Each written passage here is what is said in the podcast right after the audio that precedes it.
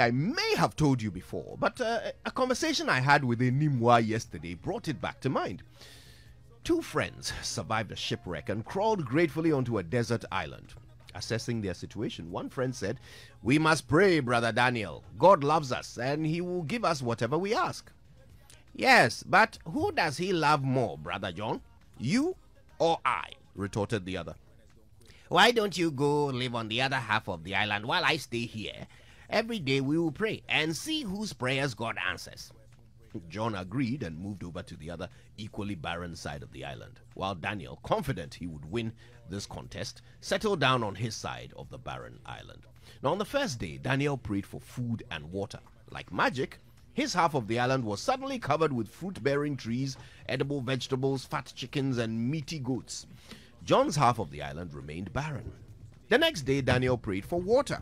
A waterfall appeared out of nowhere with fresh, clean water flowing through it. John's half remained dry. After a week, Daniel was bored, so he prayed for a wife. That same morning, another ship was wrecked, and the only survivor, a female, swam to Daniel's side of the island. John continued to gnash. Daniel prayed for a house, clothes, shoes, a six pack, more food, and like magic, all the things he prayed for appeared before him. John, however, continued to drink seawater just to stay alive. Finally, Daniel prayed for a ship to come and take him and his wife back home to civilization. Like clockwork, a ship appeared on the horizon and sailed straight to his side of the island.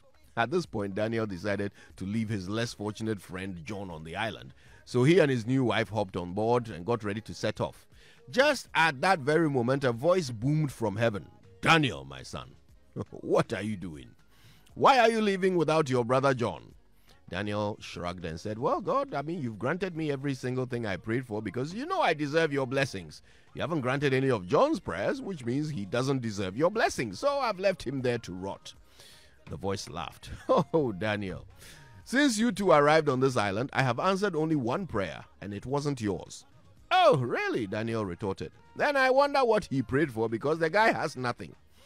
Well, Daniel, God said kindly, John prayed that all of your prayers be answered. My dear friend, what I'm trying to tell you is this Have you ever wondered why good things happen to bad people? Have you ever wondered why you seem to be doing well even though you're not doing good? Are you sure you're the one God is dishing out these blessings for? Are you sure it's you? The truth, which we often don't realize, is that God sometimes blesses us not because we deserve it, but because someone more deserving requested it on our behalf religion and faith can sometimes make us selfish. We go to all night service and spend eight hours praying for blessings, riches, healing, wisdom, binding our enemies, basically bringing our shopping list to God and asking Him to pay the bill. How often do we spend time praying on behalf of others? As God blesses you, how do you bless others? Today, the one thing I wish you will take away from this message is the fact that blessing, the blessing you enjoy, does not necessarily have anything to do with your righteousness. There are successful pastors, priests, bishops who have never had a single prayer answered in their entire lives, but they enjoy success because God listens to those who pray for them. That could be the case in your life too. What God is looking out for is how many people you bless with your blessings. My name is Kojo Yankson, and I thank all of you who pray for us. We promise to pass on the blessing to many others. Good morning, Ghana.